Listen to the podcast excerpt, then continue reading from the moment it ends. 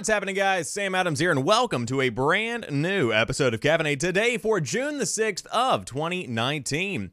My name is Samuel Adams, as I've already stated, and welcome to today's show. Of course, I hope this one finds you well, and today we have some big Destiny 2 news. Of course, Destiny has been in the news a lot over the course of the past few days with a new raid, with a data mine that shows the future expansion that is going to be announced today, alongside the topic of today's show, which is cross save coming to Destiny 2 on top of Google Stadia support. It's a big day for Destiny fans. But in addition to that, we have news about Pokemon Sword and Shield. We have news about Metro Exodus coming to the Windows Store. People Can Fly has opened a brand new studio. Borderlands 2's DLC that is going to be linking the game to Borderlands 3 has been leaked via Steam. Tons of other news on today's show. But of course, if you are brand spanking new, this show is hosted five days a week, Monday through Friday, around 7 a.m. Eastern Time over on twitch.tv slash Samuel Adams. And then, if you do want to watch it in a VOD format or via a podcast, those are available as well on youtube.com slash Samuel Adams Media as well as anchor.fm slash Samuel Adams that then has all of the links to Spotify, to Apple, to everything you could ever imagine. It's a really good service that I am very fond of. But with that being said, we have a lot to break down today, so without further ado, let's just go ahead and dive into today's top stories. First off, Destiny 2 is coming to Google Stadia and getting cross save according to some pretty significant sources. You will soon be able to transfer your Destiny 2 progress between multiple platforms, Xbox, PC, and the streaming service Google Stadia, on which the popular loot shooter will launch this fall. PlayStation 4, however, remains up in the air. Right now, switching from console to PC for Destiny 2 means starting from scratch as there is no way to transfer your characters or progress. But this morning, data miners discovered an image with cross save on it, getting fans hopes up that Bungie's online shooter will allow players to move characters across platforms soon. It's true, and it will be announced tomorrow during a Bungie livestream at 1 p.m. Eastern Time. And of course, now tomorrow, that's today, June the 6th of 2019.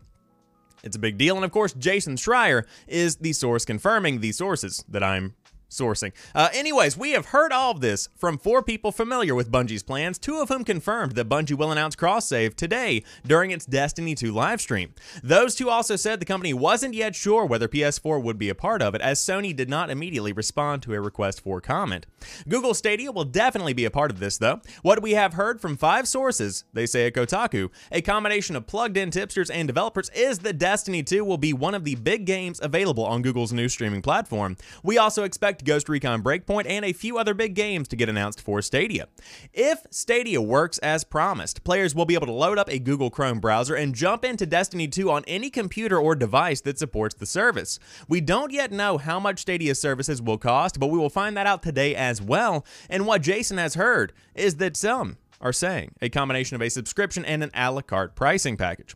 Google is holding a press conference to detail Stadia games and other details today at 12 p.m. Eastern Time, while Bungie will hold a live stream to talk about the future of Destiny one hour later. We can expect to see this news detailed at both conferences, and we can also expect the developers at Bungie to lay out their future for Destiny 2, which includes the recently leaked Shadowkeep expansion launching this fall. Of course, going to be a very big expansion for those Destiny 2 fans. But what the heck, man? This is something that has been a long time coming, and I am completely and totally convinced that the reason these changes are coming to Destiny 2, and the reason, overwhelmingly, that Destiny 2 is going to be coming to Google Stadia is because Activision is finally out of the mix, and now Destiny has pretty much been transferred back completely and totally over to Bungie, which, of course, they're more passionate about it than Activision, who pretty much just wants to make as much money as possible in any kind of way they possibly can. Cross save could have been in the works before that little split, but I would say that a lot of the changes we are going to be seeing today are coming because of the Activision split, and at the end of the day, it was a pretty good decision to make. But the big news here is, of course, cross save. And for those that don't know what that means, and if you didn't pay attention to what I was reading, basically, that means that you can transfer any of your characters between Xbox, PC, and Google Stadia, and hopefully PlayStation 4. And if that is the case, that changes the game because up until this point, uh, especially streamers that have communities centered around Destiny, if you wanted to play on people on Xbox, then you had to get the Xbox and a version of the game for Xbox. If you want to play on PlayStation, the same same exact scenario. PC, the same exact scenario. And to be able to raid on all these platforms and to be able to play with anyone anywhere, especially in a game like Destiny, is incredibly invaluable. And I think a big, big part of why a lot of people might have not necessarily stuck around with Destiny 2 as long as they possibly could have. Now, there were a lot of issues that did plague the game earlier in its life, uh, but to be able to play with anyone anywhere and to be able to transfer your your your character over to different platforms, that's a very big deal. Now, it is worth mentioning that I've been talking about playing with anyone anywhere. Crossplay has not been confirmed, but cross save is a step in the right direction. I don't want you guys to get that confused, and I don't want to confuse that myself. So, just to be clear, cross save is a transfer of characters. Cross play could potentially come in the future. But I digress. It's a very exciting time nonetheless for those that are fans of Destiny 2. Of course, it seems like there has been a general positive vibe in the Destiny community over the course of the past few days because the raid has been fantastic. Menagerie has been very fun to watch. Uh, on top of that, you also have the Shadowkeep expansion getting leaked and a ton of just positive energy around the franchise itself. And it's very exciting to see that more and more announcements are going to be coming today. So, between Google Stadia's big pricing unveil and more details about when it will be available, on top of Destiny 2 getting a ton of news, we are going to be having a very exciting Thursday? Had to think about what day it was. And of course, on tomorrow's episode of Caffeinate, I will let you guys know all of the big details about both of these things Destiny 2 and Google Stadia, amongst other pieces of news. But let's talk about Pokemon Sword and Shield because there was a big Pokemon Direct yesterday morning, and guess what? There was a lot of big announcements. So let's go ahead and dive into the full recap via GameSpot because they give a little rundown. It's about 15 minutes long, and you can watch the full thing over on YouTube. But let's go ahead and talk about what they actually said. Pokemon Sword and Shield now coming out November the 15th, and better yet, it is a global release date, so no one will be feeling left out when Pokefever hits later this year. There are new legendaries. Nintendo introduced us to Pokemon Sword and Shield's new legendary Pokemon, and as you might expect, the two new legendaries embody the Sword and Shield titles. Zamazenta is having a shield-like design, and Zacian holding a sword-like item in its mouth. New characters and story details have been revealed. We have the news. The Pokemon Sword and Shield story and characters were a key focus of the direct event. We got to meet the Galar region's Pokemon professor, your rival, and the champion, and we learned that those giant stadiums we saw previously are Pokemon gyms. New Gen 8 Pokemon have been revealed, and naturally, we got to look at some of the new little monsters and of course, a variety of returning favorites from past generations. Again, if you want a deep dive, I would highly encourage you to check out the full reveal. Dynamax is a new feature. This is an option you can activate once per battle to grow your Pokemon to an incredible size, allowing them to utilize more powerful versions of their abilities. And of course, raid battles are also going to be included with these new games. These pit four trainers against a single enemy that will be Dynamaxed for the entire fight. And again, Dynamax, big, big Pokemon boy, and you have to fight a Pokemon that is more powerful. Defeat it and you will have the chance to catch it. Your fellow trainers can be actual players, but if you don't have a group of four, don't worry, artificial intelligence will fill in as needed. A smartphone Pokedex has also been included in the game. Doesn't necessarily change the gameplay, but it's just a different aesthetic design of the in-game Pokedex. And on top of that, random encounters. Last year's Pokemon games for Switch, Let's Go Eevee and Pikachu did away with random encounters of favor excuse me, in favor of a system where you could see wild Pokemon roaming in the wild. Those have been expected to return in Sword and Shield, but based on today's presentation, it looks as if random encounters are completely and totally gone. But I feel like this article leaves out one of the biggest parts of the gameplay itself, and that's the fact that it's very, very much so an open world. And of course, we knew that was going to be the case, but when you see it in action, it totally changes the way that I see Pokemon. Of course, I've never been a big fan. I've never played any of the games for more than a couple of hours at the time, and that's just seldom from year to year. I just don't get into Pokemon. It's just not my thing. Even that being said, checking out the gameplay from this direct, it's amazing. I mean, it truly looks like an open world Pokemon game. It's almost like Pokemon Breath of the Wild. It blew my mind whenever I saw that gameplay because it truly is something that even as somebody who doesn't necessarily like Pokemon, that I would be marginally interested in playing. And that's that's a lot to get me to be at that point. And so I think that is pretty much going to be the uh, the turning point for a lot of people because even for somebody like myself that doesn't necessarily care that much about Pokemon, I'm still at least interested in seeing what this game brings to the table, and that's what's going to push this game over the edge. I would say that this is going to be uh, the best selling generation of Pokemon games to date.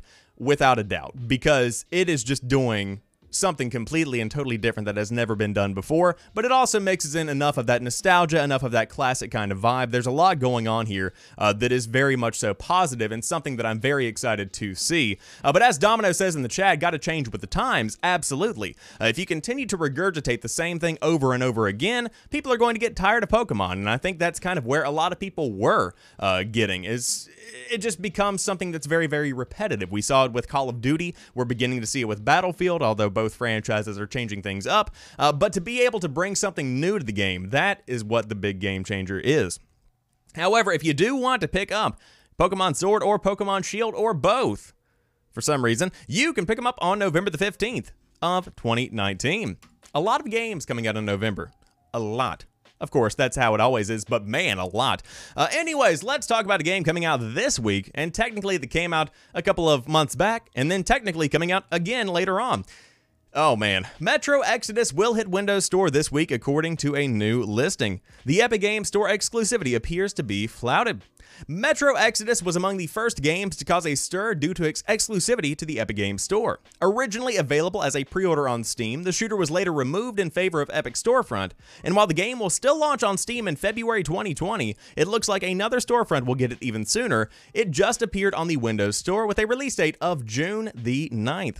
It's interesting timing. Microsoft has confirmed its Xbox Game Pass subscription service will launch on PC, and the release date for Metro Exodus perfectly aligns with the date of the Microsoft's E3 2019 press conference. We do not yet know when Game Pass will launch for PC, but in the event that it launches during that press conference, it is not too big a leap to expect that Exodus will be one of the featured titles. Whatever the case, they will let you know for sure at GameSpot, excuse me, PC Gamer, which are the people reporting on this, and the press conference, of course, happening on Sunday. And it's a very exciting time because, of course, E3 2019 news is a flowing. And this is a very big piece of news. I think even more so because it confirms that pretty much Game Pass is going to be launching in the middle of the show. Again, not necessarily confirming, but if you read into what is actually happening here, you can pretty much expect a launch for Game Pass on PC during the Microsoft conference, which is incredible whenever you think about what's going on behind the scenes with that. But if Metro Exodus is included, what else is included? Of course, that's a very, very big game, one of the biggest games of the past 365 days or so, and uh, that's a really, really big get for Xbox Game Pass on PC, and I think it kind of paints a picture for the future of Game Pass. I think it paints a picture of what you can expect from the PC version. I think Microsoft is handling this very well. Of course, Xbox Game Pass, a phenomenal way to get a ton of games for a very little amount of money on a monthly basis. But to make sure that it is worth your money, they have to ensure that both versions of Game Pass, the one on PC and the one on Xbox, are relatively equal in their value. You can't have Xbox Game Pass on Xbox being a really, really, really good deal, and then have just a small selection of games on PC, and that selection of games being lackluster to begin with. You have to ensure that good games are going to be included, and I think that's pretty much what you've got here a confirmation that big name games and big name devs and publishers are going to be getting on board with Game Pass on PC. Now, as Domino says in the chat, I don't want Game Pass on PC. That's perfectly fine. It's not necessarily something that you actually need. Again, the Epic Games Store is totally fine if you want the Metro Exodus experience early, or you can wait until it comes out on Steam. Again, that's the beauty of Game Pass, is that you don't necessarily have to subscribe. You can always just get the game if you just want the single game. But still, the amount of value you get from Game Pass on a month-to-month basis, and on top of that, other gaming subscription services,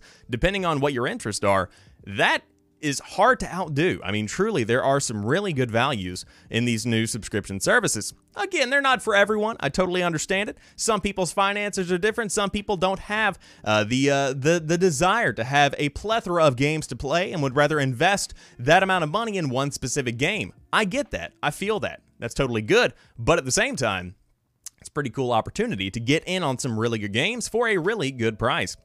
However, one game you won't be getting in on subscription or otherwise is whatever Blizzard reportedly canceled. It was in the works for two years and now it is gone.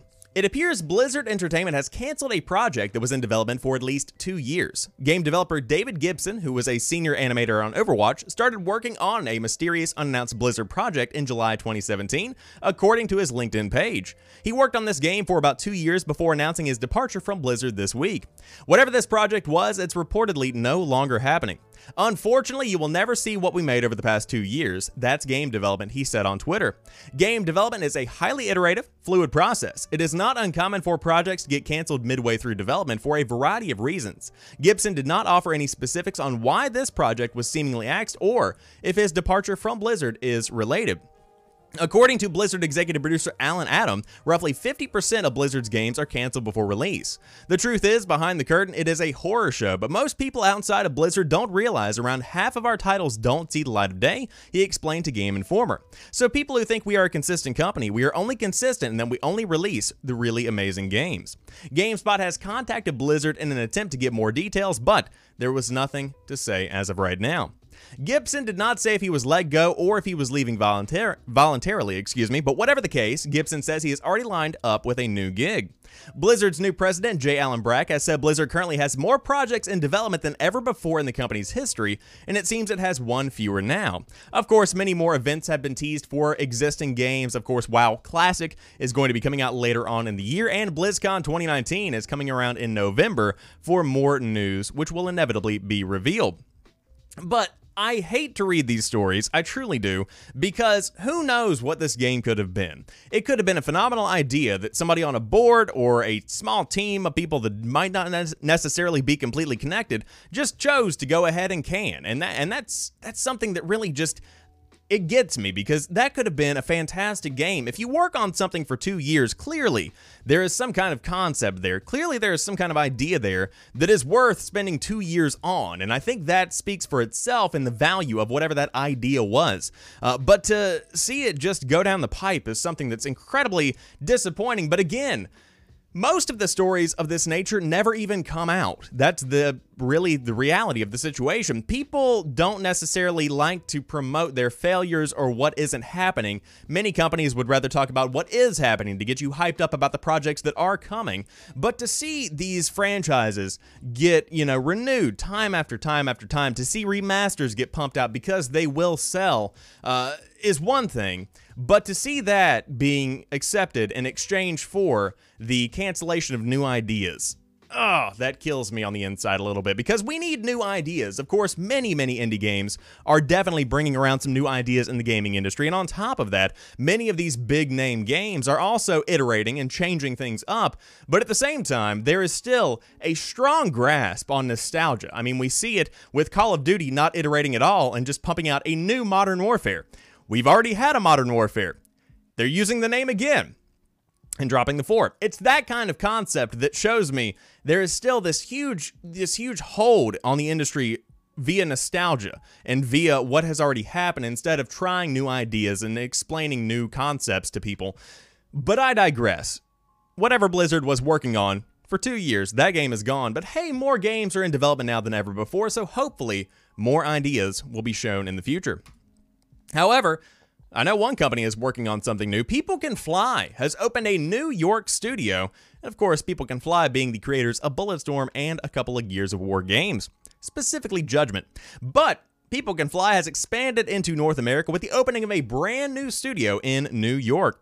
The new office has been named People Can Fly New York and means the company now employs over 200 people across four studios in the United States, the UK, and Poland.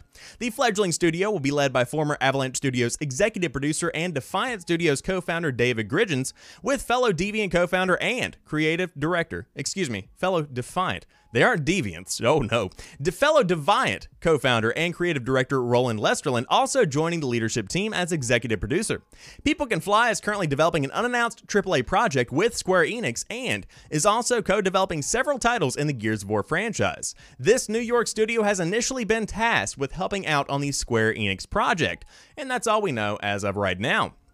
But big news because People Can Fly makes some pretty impressive stuff. Of course, the first time that I heard of People Can Fly was in Bulletstorm because that game was one of the hidden gems of the PlayStation 3, Xbox 360 generation, and to see it getting a new coat of paint with the newer edition that came out a couple of years back is something that I was very happy to see. At the same time, excited to see where they are going with Square Enix. Incredibly talented people over there behind the scenes, and to see them working with Square is a pretty cool idea. But on top of that, Gears of War.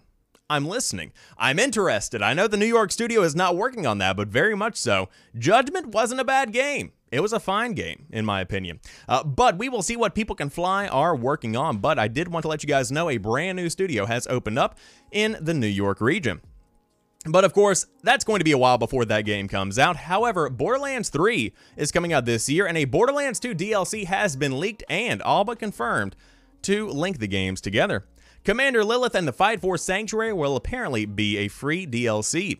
Borderlands 2 is getting a new piece of free downloadable content that will act as a narrative bridge to Borderlands 3 according to leaked info and screenshots posted to Steam. The add-on, Commander Lilith and the Fight for Sanctuary, will include new bosses, new areas, and of course, new loot. Here's the official description of Borderlands 2 Commander Lilith and the Fight for Sanctuary, which again has since been removed from Steam. Return to the award winning shooter looter for a new adventure that sets the stage for the upcoming Borderlands 3. Sanctuary is under siege, the vault's map has been stolen, and a toxic gas is poisoning Pandora. Fight new bosses, explore new zones, get new loot, including an entirely new Tier Beyond Legendary, and join up with Lilith and the Crimson Raiders to take on a deranged villain hell bent on ruling the planet. Returning players can pursue an increased level cap of 80, while newcomers can automatically boost to level 30 and dive straight into the action.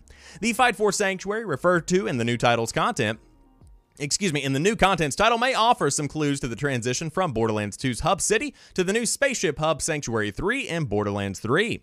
Gearbox's Borderlands 3 is due out on September 13th for PS4, Xbox One, and PC, and the DLC Commander Lilith and the Fight for Sanctuary is reportedly planned to officially drop sometime during E3, according to a report from PlayStation Lifestyle, which we talked about on a previous episode of Caffeinate. It's very exciting stuff. Borderlands 2 is currently available as a free title through PlayStation Plus on PlayStation 4 if you did want to pick it up on top of other games included in the Handsome Collection. Very exciting time for Borderlands fans. Of course, a ton of stuff going down right now in the Borderlands universe. We have a lot of anticipation, a lot of streamers getting behind Borderlands 3. Of course, a lot of people going back and playing the games right now, and I believe that the both bundles are on sale right now. Of course, Handsome Collection is free on PS4, but I think the other one uh, that came out recently, not the Handsome Collection, but it is the other one that includes all the rest of the games. Can't think of it right now. Uh, but they are both available right now, and it's totally affordable to dive in and get a ton of hours of gameplay, hundreds of hours of gameplay for a relatively affordable price.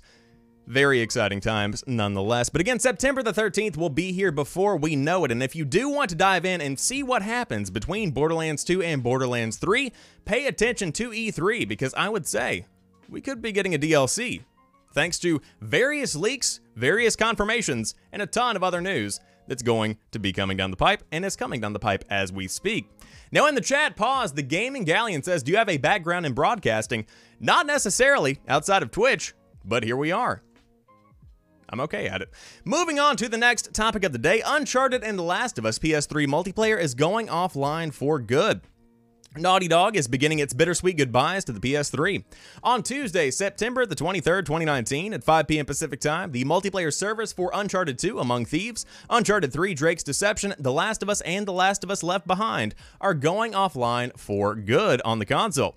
Thankfully, Naughty Dog is giving the PS3 multiplayer a respectable send-off by making all of the DLC for the games free until the official shutdown. The free multiplayer DLC bundles are currently up for grabs on the PlayStation Store and I can't confirm, they are all phenomenal absolutely adore the multiplayer, specifically of Uncharted 2, but Uncharted 3 is also pretty good, and The Last of Us, much more difficult and grueling, but still a good time. Though Naughty Dog and its fans can always look back on the time and commitment given to the PS3 fondly, the excitement for the future of the company is evident, especially when it comes to The Last of Us Part 2. Despite Sony announcing its absence, absence excuse me, at this year's E3, Naughty Dog is still hard at work on the highly anticipated game's production, which, as we've been talking about on previous episodes, is wrapping up as we speak. But if you do want to dive in and check out these PS3 games, again, these are the PS3 versions of the game. So if you do want to play The Last of Us remastered online multiplayer, that's still happening. That's still good. You're still rolling along with that. Uh, but when it comes to the PS3 versions of these games, looks like the end is nigh, as they say. Again, fantastic multiplayer experiences. Cool to see the DLC getting put out for free if you do want to go back and experience them. And again, these are PS3 games. If you go into a GameStop, hey, they might give them to you. Who knows? You can just you can just go in and pick them up. I'm just saying. Uh, but very excited to see what the deal is with the next generation of Naughty Dog titles. Of course, The Last of Us Part 2 coming out at some point. Hypothetically, if the leaks and reports are to be believed on the PS4 and the PlayStation 5. But we don't want to speculate too much. It's going to be a good time nonetheless. However, let's talk about Apex Legends because, of course, the game is getting a ton of new content announced at EA Play this coming week, which has been confirmed. But at the same time, let's talk about the ESPN series that is going to be covering the esports side of the game and other games coming down the pipe. ESPN is about to expand its fledgling esports strategy in a very noticeable way. The broadcaster has launched an XP esports series that will bring competitive gaming to its events. They'll typically include a variety of games with collegiate, pro, and pro am formats. You will have to watch online if you want to tune in live, but there will be a tape delayed highlight show on ESPN and other ABC TV channels after the fact. You'll see XP start quickly. The first event will be a Pro-Am Apex Legends exhibition during the week of the ESPYs around July the 11th, while an invitational Apex tourney will take place at the X Games Minneapolis between August 1st and August the 4th. Gamers will have a chance to win a playing berth what is that? At the ESPYs event by making donations through eBay between June 12th and June the 22nd. ESPN certainly isn't new to hosting esports tourneys at its events, but the series represents an added level of commitment. It wants to make digital competition a staple at its esports galas and not just special exhibitions. Although this won't suddenly put esports on par with conventional sports in ESPN's world, it's now treated as less of a novelty. Is it though? Let's talk about that because this is something that has been on the minds of many lately. It's something that we do need to talk about because esports is becoming a big part of the gaming industry. Maybe not as big as some people think, and I want to make my thoughts on that very clear. Esports has been growing by leaps and bounds over the course of the past five years or so. Where it was then compared to where it was today, they're two completely and totally different entities when it really comes down to it. At the same time, however, people don't respect esports yet. I'm sorry, they just don't. When it comes to the ESPN page on Facebook, for instance, or the ESPN page on Twitter, if there is any kind of broadcasted coverage of an esports event, the fan base of ESPN, the fan base of any kind of sports coverage, is always going to be dogging on esports itself. Some people are accepting of it, overwhelmingly, people just don't like it. On top of that, there's a lot of investment money being thrown around as it stands today. And although the investment money is nice, investment money doesn't necessarily show that it's going to be a successful venture in the long run. Whenever you're seeing a lot of broadcasted coverage on Twitch, there are a lot of people watching online, but when you're looking at the actual events themselves, might not necessarily be as packed out as they look. Again, some events are totally packed out, but a lot of the events may or may not be. The esports issue that the industry faces today is making it something that a ton of people want to get behind, that novice players can watch, that maybe even fans of other sports can get into and get interested in. But overwhelmingly, I am interested to see what the future of esports does hold and what the ratings are going to be online versus on television. Because as Domino says in the chat, what's TV? Uh, there's a ton of, of, of newcomers to video gaming and on top of that, to sports coverage that don't even watch television. Whenever I move out, won't have cable at all. Next month, not going to have cable. Not paying for that. Uh, but on top of that, you just have a lot of movement going on behind the scenes with esports, so it could go one way or the other. I'm excited to see where it goes. Again, Rainbow Six Siege, perfect for competitive esports. PUBG, a pretty good esport. Rocket League has a huge following when it comes to esports. Of course, then you have FIFA and Madden, tons of little games here and there. Apex Legends, Fortnite, massive. A lot of stuff going on right now in the world of esports, and a lot of initiatives getting kicked off the ground. But Battlefield 5 never been big into esports, and apparently not big into Nazism either. That's good, isn't it?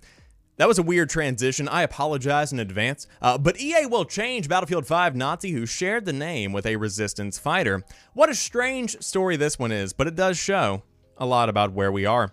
Battlefield 5 is changing the name of a purchasable skin for a German soldier after it came to light that the name historically belonged to a real life German anti fascist fighter. Oh, and EA wants you to know that he's totally not a Nazi.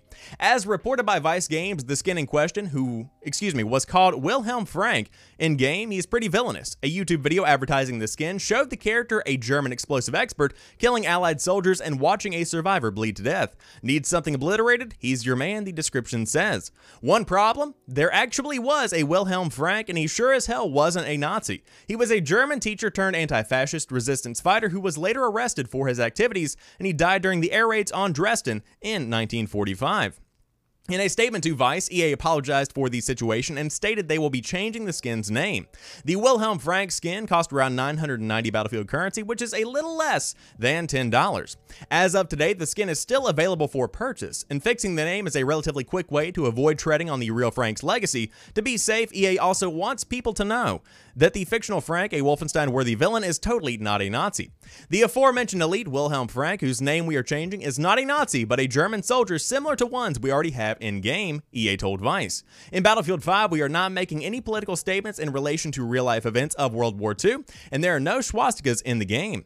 Battlefield 5 has tread similar ground before. Their first story expansion, The Last Tiger, focused on the struggles of a German tank crew. The story attempted to capture the tension of soldiers compelled to protect their homeland while also abetting a dangerous regime, but it painted a soft picture that fell short of really examining the issues. Battlefield 5 goes to great lengths to avoid explicit Nazi iconography like swastikas, but does feature the Iron Cross, a symbol originally used by the German Empire, which was then co opted by Hitler's Nazi regime. It's still being used by some modern white supremacist movements today. That's a big oof on my book. But EA's statement arguably plays into rhetoric he used to whitewash German atrocities during World War II. And again, the story does go on. But at the end of the day, they are changing the name, which I think is a pretty good move whenever you're talking about this specific situation. But I do want to say this is what you get whenever you try to take the politics out of a game set in World War II. Literally, this is a World War II game. The setting is World War II. The locations, totally centered around World War II. When you take all of the iconography and you try and take the history out of World War II, that's when you begin to have an issue. That entity, combined with today, where we have a lot of similar issues beginning to crop up, which is terrifying in and of itself, these don't go well together, and that's what we have here with Battlefield 5. And of course, whenever you try to make any kind of war game apolitical, you begin to run into a couple of issues here and there. It's just like Ubisoft uh, saying that they want to make all of their games apolitical as well. Then we have Watch Dogs Legion coming out, which reportedly is set in a post Brexit London where technology has taken up Everything's political. The entire world is political. Politics is a part of society. You can't escape it, especially when you build worlds in video games that are at least in part based on real life. You just can't get away from it, and to try and run from it just inevitably creates problems like the one that we have here today. But I digress. To keep everybody happy, Battlefield 5 is changing the name of this skin, which again, do you have to buy it? Absolutely not. I have never purchased one of these skins, even though they do look cool. Uh, but at the same time, it's an interesting story to talk about today. However, if you do want to dive in, there's a ton of new content coming to Battlefield 5, and I do want to say the game is not nearly as bad or as poorly developed or as, as in shambles as people make it out to be. A very fun game as it stands today. Battlefield 5 players are getting four new maps starting June the 27th, and the Pacific Theater has been teased. DICE is bringing four new maps to Battlefield 5 with Chapter 4 defying the odds starting on June the 27th. The new content for BF5 will kick off with two large 64 player maps. The first coming at the start of Chapter 4 is the Al Sundan map, which focuses on large distances and vehicle based gameplay. This map is based on the single player war story in game Under No Flag. The Merida map comes next in July, bringing the second of two Greece maps. Merida is situated on a mountainside with cobblestone roads overlooking a river, and it's an infantry-focused, excuse me, last stand experience. Later in August, two additional maps tailored for infantry combat will be released. Here, you will destroy an explosives production factory in Lofoten, Islands, I believe I said that correctly, and unseat the Axis occupation in province. And then in October, between Chapter 4 and Chapter 5, you can expect Operation Underground. The map was inspired by Operation Metro, perhaps one of the best maps in Battlefield history. Of course, for those that don't know, Operation Metro. Let me let me riff on that for a minute. Operation Metro is essentially like, hey, what if we made a giant tube and just funneled two teams into it and just made them just go at each other. And I hope very sincerely that they bring back the front lines mode for that specific map because that would just be mind blowing. And of course, that was for the Battlefield 5 fans. You'll know what I'm talking about. Frontline, it was it was it was nuts. But here, you will face man-to-man -man combat across courtyards, urban streets, the plaza, service tunnels, train platforms, and more. And of course, in the video, you also see a teaser for Chapter 5, which looks to take place in the Pacific Theater, and that should be coming around October, maybe November. DICE will provide a deep dive into the upcoming content this Saturday, June the 8th, during the EA Play Battlefield 5 live stream at 10:30 a.m. Pacific Time. If you do want to dive in and check out the hottest Battlefield 5 news, on top of other stuff except for Anthem, because they're not talking about Anthem. Ouch. Anyways, Battlefield 5, a very cool game, one that you can definitely pick up for a relatively affordable price at this point. Again, tons of sales going on around E3. If you're looking to pick up a game that came out maybe late last year, early this year, now is the time to look into it because it might be on sale. Uh, but Battlefield 5, again, no season pass. So all of this is going to be free. Very excited to see that continuing. And on top of that, to see Call of Duty pick up that business model as well. And I think it's helped the game overall because I see a lot of people coming back and playing Battlefield 5 because, hey, they don't have to buy a map pack. They don't have to buy a season pass. You are good to go. You just dive in, download the update, and you've got new content there and waiting for you. On top of microtransactions, but I mean, hey, they're just cosmetics. Totally fine in my book. Uh, so if you do want to dive in, again, Battlefield 5 out on PS4, Xbox One, and PC, if you do want to check it out and give it a look. And again, as Domino says in the chat, EA Play coming up this Saturday, but no one's talking about Anthem. However, what you are talking about is SpongeBob SquarePants Battle for Bikini Bottom getting a remaster. It's been rehydrated, and yes, that is actually the name of the game. I cannot believe this. I literally tweeted, I said, you've got to be kidding me because I never would have expected this game to get a remaster. But hey, that's the beauty of THQ Nordic. The company blows my mind. In news you probably didn't expect, THQ Nordic announced via Twitter today that it's remastering 3D platformer SpongeBob SquarePants Battle for Bikini Bottom. The game, which has you defending Bikini Bottom from an onslaught of robots, originally launched on PS2, Xbox, and GameCube in 2003 and became a fan favorite, winning a 2004 Kids' Choice Award. The tweet, which you can read below, reveals the remaster appropriately called Rehydrated is coming to consoles PS4, Xbox One, and Switch, as well as the PC. The tweet reads as follows Who lives in a pineapple under the sea but isn't coming to E3? I love it! SpongeBob coming to PC and consoles. Nickelodeon, Purple Lamp, and THQ Nordic are happy to announce SpongeBob SquarePants Battle for Bikini Bottom Rehydrated, and again, coming very soon. That was genius. And again, the tweet before this said, Are you ready, kids? And it's like, ah, nice, cool marketing, man. It's crazy. Oddly enough, we recently played the game on replay if you do want to see how it holds up via the guys over there at Game Informer. But man, a slice of my childhood is coming back. That's absolutely mind-blowingly amazing. I played this game so much as a kid, and will I be buying it again? No, I'm, I'm not going to be buying this again. At the same time, though, just the fact that it exists, just the fact that it's actually happening, the fact that you have this as a reality, we are in the best timeline. And I think what this really does prove is the value of the SpongeBob IP because number one, our entire generation, people between the ages of, I would say, 15, maybe, uh, let's go up to 18. I would say beginning at 18 and going up to like 25, we are defined by what we saw in SpongeBob. The memes that go around, the the language that has been developed, noy, stuff like that. It's all because of this. And so there is value in that community for Battle for Bikini Bottom. But on top of that, there are a ton of kids today that have grown up on SpongeBob and still watch the show today.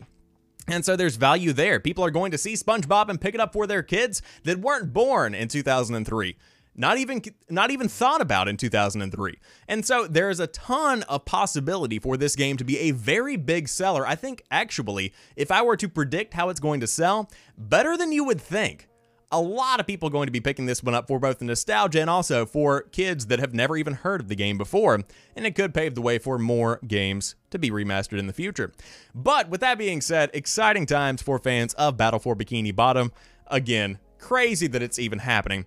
But with that being said, that rounds out today's top gaming news. Of course, if you are brand new to the show, this is hosted five days a week live on twitch.tv slash Samuel Adams if you did want to watch live. But of course, the show is then taken down and put up on podcast services around the world, as well as on youtube.com slash Samuel Adams Media if you did want to check out the VOD version. But with that being said, you guys have a phenomenal rest of your Thursday. Thank you for joining me live, and I will catch you on the next one. Peace.